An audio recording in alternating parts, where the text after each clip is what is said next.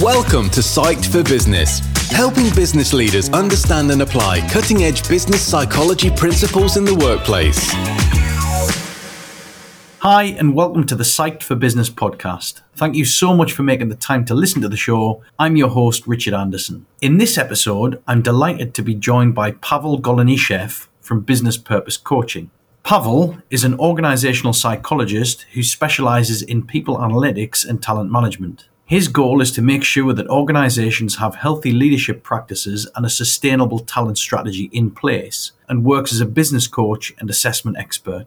Although Pavel has a wealth of experience in working across large organizations with thousands of staff, he is incredibly passionate about supporting ambitious startup leaders as they scale their businesses. And that's what this podcast is all about. In this episode, we'll cover the challenges startup founders face when their business starts to scale, how to establish and maintain a business culture when it grows, how to get into good habits when it comes to staff development right from the outset, and the benefits of working with a business coach for your startup business.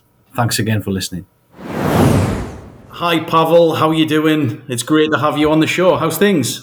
Yeah, hi Richard. Very great to be here. Thanks for inviting me. Doing well, thank you. How are you?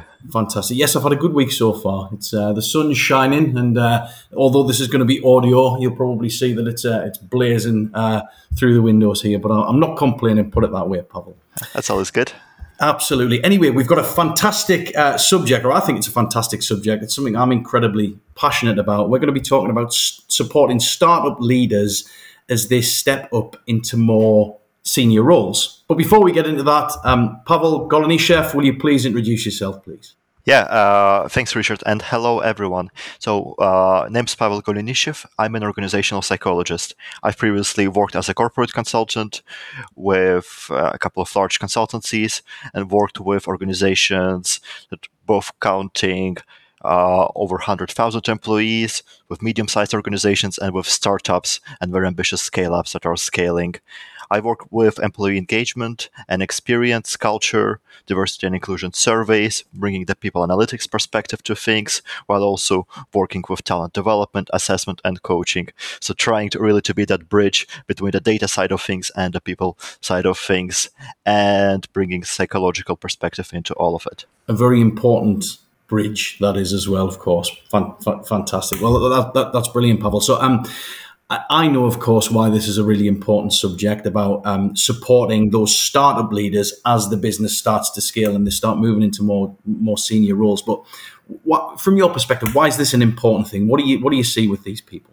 So I, I, think there are a few things to it. One of them is that when a startup scales, when a startup is growing, it begins to face a very different set of challenges. If before it was about the initial growth, about getting the minimum viable product right, it's becoming more and more about maintaining the culture. First, it was a startup culture where everyone knew each other, everyone knew each other's birthday, and now it's really changing into something much bigger. And with more people involved, there are more interactions between people. So there's a challenging question for the startup that's looking to scale, to also scale its culture, to maintain that friendly, let's get the work done environment where also linking that to the more complex processes that are needed for a growing business. Brilliant. And at what stage in a business's scaling do you think that this is a really important thing? At what point, for example, do we get past the stage of just having an MVP and maintaining that that culture of a few people there? When do you see this being a big challenge? How many staff normally is the is the case where where, where this is a, a, a bit of a challenge? I guess there are a few considerations. First off, a founder of the business or a team of founders, they'd want to be thinking about the culture early on. What sort of leaders do they want to be? What sort of culture do they want to have on their business? And sometimes this can depend very much on the founder's personality how much it's affecting uh, how the things are. Are we focusing more on numbers? Are we focusing on sales? Uh, are we focusing on giving each other feedback? And there are some things, there are some blind spots that people may not even consider that are very important. So thinking about that, the first place, what sort of culture do we want to create in here, and what sort of culture do we want to maintain, and then how do we do that? That's an important consideration early on. Uh, then uh, to your question on the size, I'd say when the business is around 20, 30 people, now is a good time to really start thinking about how uh, how are we scaling that? There are several teams. Those teams may or may not have their own subcultures that are dependent on the managers and leaders of those teams. Now, the founder or the executive team, they can no longer uh, see how everything is done. They just don't have enough bandwidth. They they cannot be working on the business while also caring about the people related matters and the culture full time. That's very important. And then when it really gets complicated, when it's uh, 50, 80, over 100 people, when you cannot expect everyone to know each other's birthday, when there might be development of certain groups where politics may uh, become forming, which is just a natural thing of how things work for businesses and for humans, for organizations. But it's very important to make sure that the culture is in the right place. So, to answer your question, Richard, founders should start talking about it and thinking about it as early as possible. But then it really becomes important when the business scales past 20, 30 employees. Brilliant. And and you, talk about culture there, and culture is something that I'm I must admit I'm very very interested in. I've, I've read a little bit about the subject. I'm by no means an expert. It was one of the things when I started Evolve was to try and ensure that we had a, a great culture. Well, what does a great culture mean? And and I, I think I, worked out it was all about business values, and I have to add that we haven't um, finalized our business values just yet. But how would you say, you know, use me as an example if you want, Pavel? I mean, I I, I run a, a, small business. We are starting to scale. We're not at the, the stage of having 20 staff yet, but how would I ensure that the, the culture that uh, I suppose I slash we as business founders have have established so far. How do how do I ensure that that that remains with the future staff that we that we take on, so cultural drift doesn't occur when we get to twenty or thirty or forty staff? That's such an important question to be asking now at this stage, Richard. And I'd say, as a general rule of thumb, focus on some of the basic principles. One of them, a very basic principle, probably as old as humanity itself do to others what you want others to do to yourself. And to translate that into the environment that you're currently operating in, what sort of culture do you want to be part of? What sort of leader would you like to be? What sort of leader would you like to have? Would you be inspired to follow? And how can you be more of that? And don't just stop there answering that question, because once you've answered that question, start thinking, well, is there something that someone else might have replied to that that you're not thinking of? We all tend to think that our ideas about how things should run are slightly better than average, are better than others.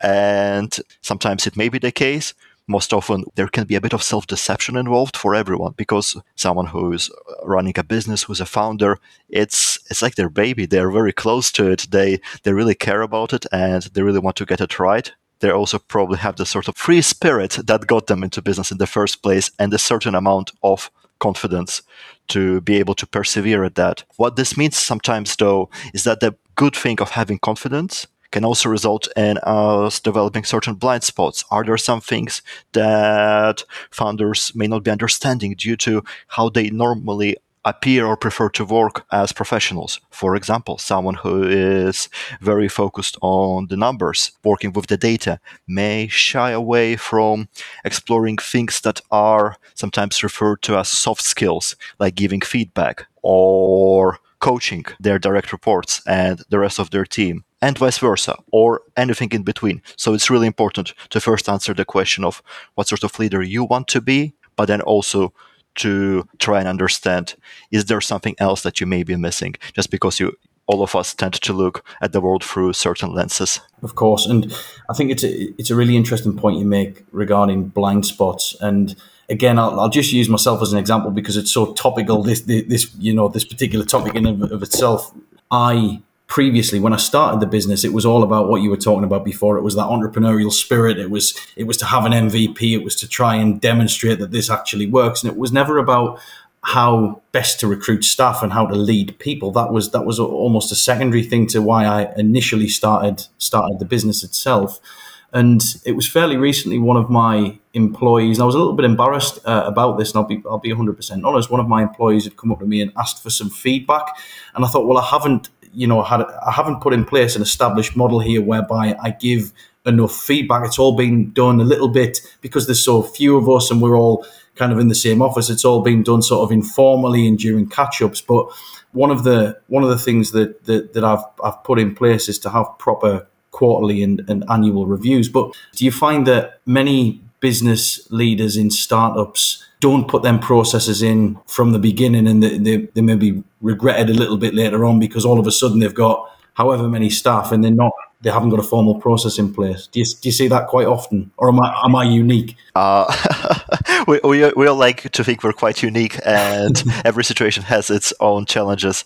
But uh, what you're bringing up there is a very uh, real challenge for many startups. There may often be lag in one thing or another, and it so happens that for a company that's very successful, that's growing very quickly, getting a lot of customers, things like employee experience and the culture may just be overlooked. And that's not a problem when, again, everyone knows each other, when it's 10 people working together very closely on Slack. But when it's more people, when they're groups, when they're different departments in the business, that's when it's becoming more challenging. And that's where the lag becomes really obvious when leaders may have overlooked some challenges around culture, around communication. And some of those things may be quite basic. And uh, what's more important is that for those who have been with the company company from the very inception. They may not even notice that, and many people may be promoted into more senior roles just because they've been around for longer, and they may or may not have the management and leadership skills. So it's very important to make sure that they have the skills to scale the business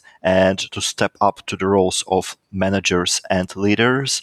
And it's very important that the founder and the executive team uh, keep in mind what sort of culture they want to have for the business and really think strategically how they can maintain and scale that culture. So, so, when you talk about the, I guess the founders and the executive team establishing what culture they want for the business, I mean, how many other people do you get involved in that, or is it typically, would you say, just the founders and just that exec team to decide on on the culture? Would you, I mean, do you get any other staff involved ever? Do you give, do you get feedback from the wider team? And at what stage does that stop? Yeah, uh, all of those are great questions. Now, I'd say it's a very good idea to involve as many people as possible in creating organizational values, in making sure that everyone's clear about those things. There is a big danger for some businesses as they grow and acquire more processes, acquire and get more stuff that hasn't had the experience of the initial startup culture of the early stages to feel that the values don't quite connect, resonate with them let's say if a business grows from 10 people to 100 plus people in a few years, then there are only a few people who really remember how it used to be back in the Wild West times of building a startup and how different things are now with a company, with processes, with all of those things. And the culture is very different. They notice that and they still want to maintain a bit of that entrepreneurial culture, but it's very difficult. And when fewer people were involved in initially defining creating the set of values, expected behaviors, and defining that culture together, they'll just feel like, ah, it's that corporate speak. We're becoming a larger organization. So people just become a bit cynical about things. And that's where real sort of inertia kicks in. And that can be very destructive for the culture and counterproductive for creating the sort of culture that startup initially wanted to promote. So it's so it's about once you've you, have you have established those values, making sure that they're. Um, and you always hear about the, the, the values that have just been stuck on the wall and just ignored yeah. by everybody, but you want to make sure that they're involved heavily, presumably across the business within all of the processes, so everybody's, I suppose, adhering to them. Yeah, and there's a question of values, but then how are they actually represented in day to day behaviors? And here, a very important exercise will be and something that uh, head of people head of hr should should be working closely with is how to translate values into expected behaviors and how to encourage those behaviors through feedback processes, through performance review and promotion processes, and in the interviewing process through competency based interviews and other exercises that will help to find the sort of people who would be displaying behaviors that company wants to encourage. So, so let's just dissect that a, a little bit further, if, if that's okay, Pavel. So we talked about values and then we talk about behaviors. Obviously, there's a there's a distinction between between the two there. So once the values have been established by the organization, then then we need to work out how the expected behaviors of, of staff? Is that uh, how you would behave according to those values? Yeah, yeah. It, it could be one way of going about this exercise. Yes.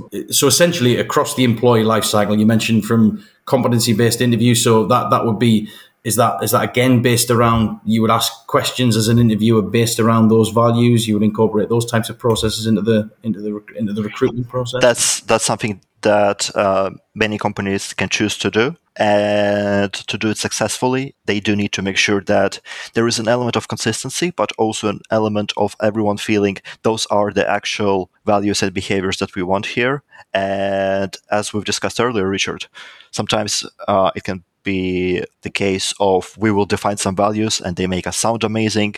Uh, we, we can give ourselves a pat on the back because of how good we sound according to those. But is that actually how we are as a culture? Is it actually how people communicate in this company and on someone's team? Is it different? So, what sort of behaviors do we see that work and what sort of behaviors don't work? And are are there some behaviors that we can easily address and change if we want to? And are there some behaviors that have second order consequences and that actually aren't that productive overall for our culture? So all of those things can be really important to consider. And some of this really requires some tough decisions for the leaders, for the founders, who are working so closely with the business and for everyone on the team when they actually say, well, the sort of culture and values and behaviors we want to have.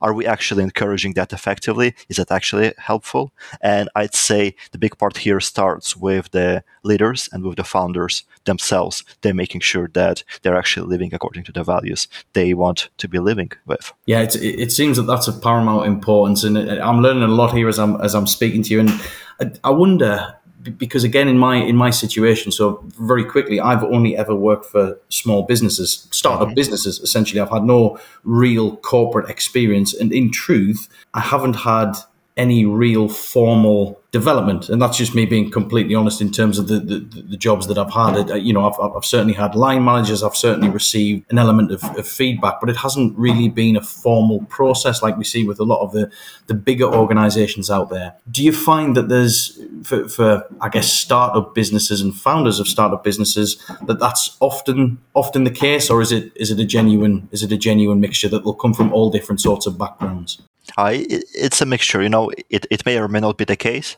I guess something that is very generally speaking uh, uniting for all the founders in the first place is that they chose to build something themselves. They weren't just happy to accept whatever was uh, set up before and felt that they could do better in one way or another. But then the lack of experience, uh, let's say in the corporate frameworks, I'd say it's not necessarily something that is an obstacle for anyone. There are lots of very successful uh, business leaders who don't have any of that experience. With corporate experience as well, sometimes it may also be an obstacle because what works for a large corporate doesn't necessarily isn't necessarily going to work for a smaller company, and more so. In, sometimes in large organizations, some behaviors that are actually unhelpful may be reinforced, but because the company is so big, what's unhelpful is actually getting lost in there. There is a lot of very successful and helpful corporate training, and a lot of it isn't so at all. So there is always nuance, and it's worth exploring that, but on a case by case basis. Yeah, I mean that's a great, that's a great answer, Pavel. It makes sense, and the reason that I that I was just keen to find out about that, if the, if there were any um, trends there, is just because for me personally, who's never really had a great deal of formal L and D, if I'm honest, learning and development, I guess the thought of providing that to other people is is challenging. If, if I'm if I'm completely honest, and, and especially endeavouring to take on those processes personally, um, I know I have to do it, and it's definitely an area that I need to get better in. But because I've given development to other people when I've never had a huge amount myself, it's a bit of a it is a bit of a challenge. So would the answer for myself be to do you, do you think to, to, to, work with a coach or, or, or, something like that to, to support these things yeah and it's very understandable that it feels like a daunting task at times, and I think what what what you're so openly sharing here that it is a challenge. Uh, we need to be having more conversations like that. Of course, it is challenging. Of course, for someone who has experience in one area, it may not come naturally to work in, a, in another area. And working with uh, leadership with the people matters, so to say. It's uh, it's more of an art than science. Uh, so it's as you said, it's very important to keep in mind the nuance of that, but also knowing where is your moral compass as a leader, what is it, what sort of legacy do you want to leave as a leader, and making sure that you find your authentic style of doing things. And that really comes back to that idea of it being an art rather than a science, although there is some great science around the psychology of leadership. But the question really is instead of let's say going looking at some article on linkedin that says here are five top behaviors for a leader or something like that which may or may not be helpful for some people but there are people who are reading that and thinking oh i can only do like three out of five or none of this applies does it mean i'll never be a good leader? Well no. Uh, probably that research or that set of conclusions was arrived to based on a sample of those for whom it makes sense, or it was oversimplified, or whatever else happened there. But what's really important is finding the sort of authentic style that works for the individual while keeping in mind some of the basic principles. And one of those basic principles being that we need to do right by people. We need to be honest. We need to inspire people and make sure that people are treated well.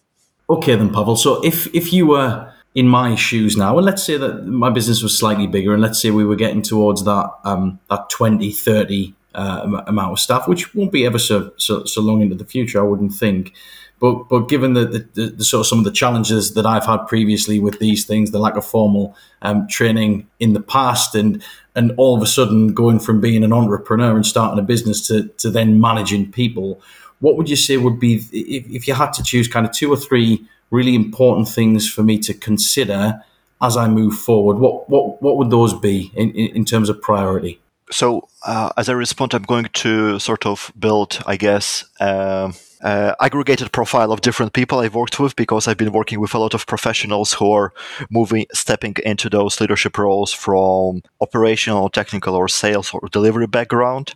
I think it, as a first step, a helpful exercise would be Uh, for you to map out and decide what sort of things are you really great at what sort of things do you enjoy doing then you would want to think what sort of those things you likely won't have time for as the business is growing and how can you make sure that there are more people to whom you can delegate the sort of work that you probably shouldn't be doing. And here we need to be very careful.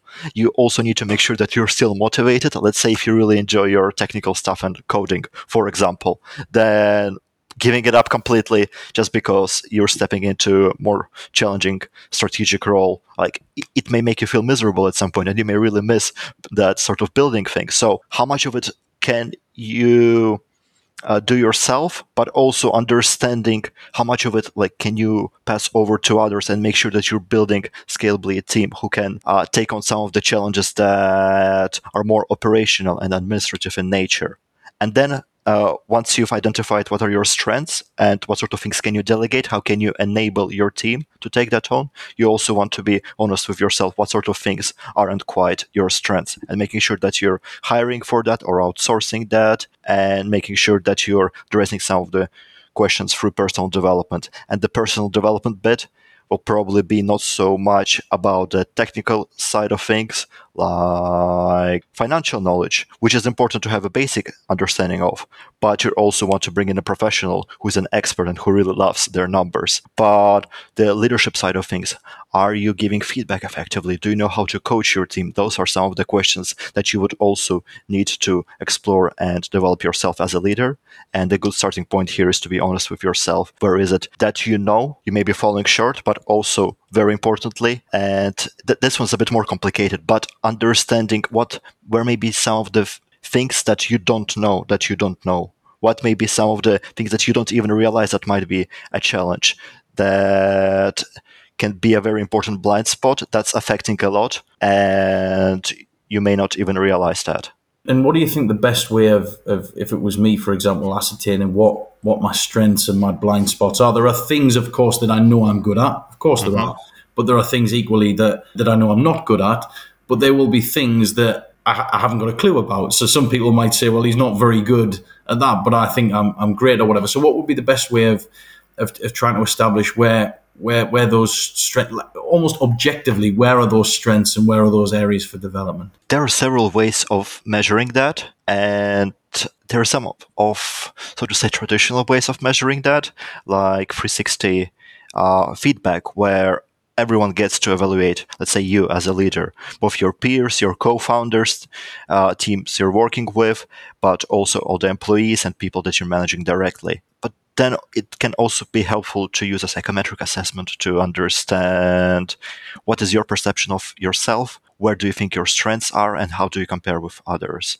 Now, uh, people listening to this may say that there are lots of limitations to 360 assessments and to psychometric assessments, and all of this should be taken with a grain of, of salt. And I very much agree with that. We should never conclude that something is a definite truth just based on one assessment, just based on one piece of feedback, just based on a psychometric assessment that seems like it's really looking into our soul and t- telling us the sort of thing that uh, feel very personal. But we should look at different uh, places, different data points to understand that. And once we look at that, we, it's very helpful to have a nuanced approach. It's very helpful to combine those different sources of data and to have someone as a coach who can guide us through that, who can help us understand that getting the data is very helpful. It's a very helpful first step to visualize what may be potential strengths and blind spots. But we should also consider that as a starting point in a journey. It's an important step, but it's just a first step, and the coach can help understand how can that look for a person going forward. Yeah, so, so there's lots of different approaches there that, that you've discussed. I think um, one of the things I'd be I'd be interested to, to find out about because we're talking about small businesses here, startups uh, essentially, and investing in learning and development. And I know as a startup um, founder, every investment that we make has to be thoroughly thoroughly calculated, particularly uh, particularly at our stage in business. So in terms of I guess return on investment for the tools that you talk about, and I don't just mean the tools that you talk about. I talk about um, investing in a in a in a coach as well. What are the what are the things that people what's the real return on investment that people are going to get in terms of output from from investing in these things, Pavel? Well, uh, you know, the return of investment uh, question has been a big one. It's it's challenging to say like if you hire a coach, then after after one quarter, then after half a year, your business will perform this much better. Uh, with complex things like that, I recommend looking at them through the negatives. What is the cost of not solving that? What is the cost of not getting a, a coach? And I think that's when it becomes much clearer. So uh, I think as a general rule, if you don't know, then just ask the reverse question: What's the cost of not getting coach? And just to uh, put this also in perspective, sometimes people think, "Oh, does that question that's on top of my mind is it really related to business or is it more of my personal life sort of thing? Uh, where i would argue that if it's bothering you if there's a particular question if that doesn't feel like a business question or if it's something that you feel is it a priority at the moment like giving feedback to someone and a person's really worried about it or a person's not very comfortable in their shoes as a leader and this is affecting their self-confidence and they feel that it's not a business related question. Well if you are thinking about it uh, when you should be taking rest to recover if you're thinking about it uh, when you should be preparing your pitch meeting then it is a business problem. And what is the cost of not solving that? What is the cost of not clearing your mind out of that challenge, overcoming it, and also seeing what else you might be missing because you're not addressing that question? And I think that's the ultimate question that someone needs to ask when deciding whether to get a coach or not. Yeah, I mean, it's a great answer, Pavel, and, and, and you're absolutely right. It's funny because if you, if you think if you're not willing to invest in in, in your people in, in development in providing feedback to them i suppose the knock-on effect of that is that people are you know essentially are going to leave the organization and we know that the cost of attrition is absolutely sky high um, typically. So so yeah i mean it's it yeah that, that, that makes complete sense.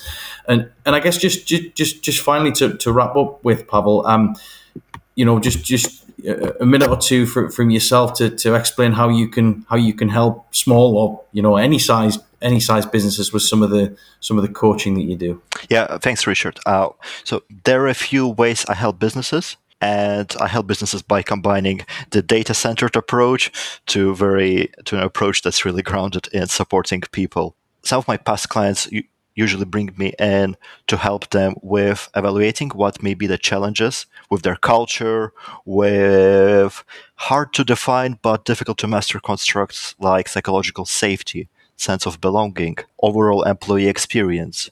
That's where I help companies gather employee feedback about that in a way that's anonymous, so employees can actually feel that they can trust uh, that the data they share will not be seen by anyone in the company. And facilitating conversations around some of the challenging feedback that's coming from employees and translating that back for leaders and supporting them in following up on this conversation with employees. I also help senior leadership teams understand what their peers and the rest of the team thinks about them through uh, bespoke 360 feedback that's uh, that we co-design mapped to their organizational values and behaviors things that are really important and meaningful for them but also making sure that it's not just sort of nice things that they're collecting there but really something that I know has worked for some companies and has uh, generated some challenging but very helpful conversations. And then I provide coaching on top of that. That's very different for different organizations. It can be ranging from building up self confidence in people who were just promoted into a leadership role and aren't quite uh, sure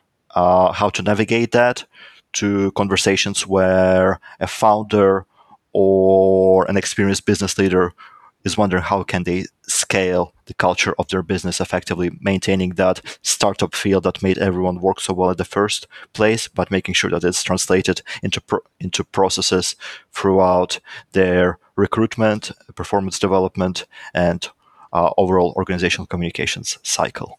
Fantastic. And if anybody wants to get in touch with you, Pavel, what's your what? How do they best do that? Uh, the best way to connect with me is through LinkedIn and also through my website, which is www.businesspurpose.com. Well, Pavel, thank you so much. I really, really enjoyed the discussion. Uh, it's really great having you on the show. And uh, yeah, thank you very much. Uh, Richard, thank you very much for inviting me. I really enjoyed our conversation today and your uh, insightful questions. And thank you, everyone, for listening. Thanks for listening to Psych for Business. For show notes, resources, and more, visit evolveassess.com.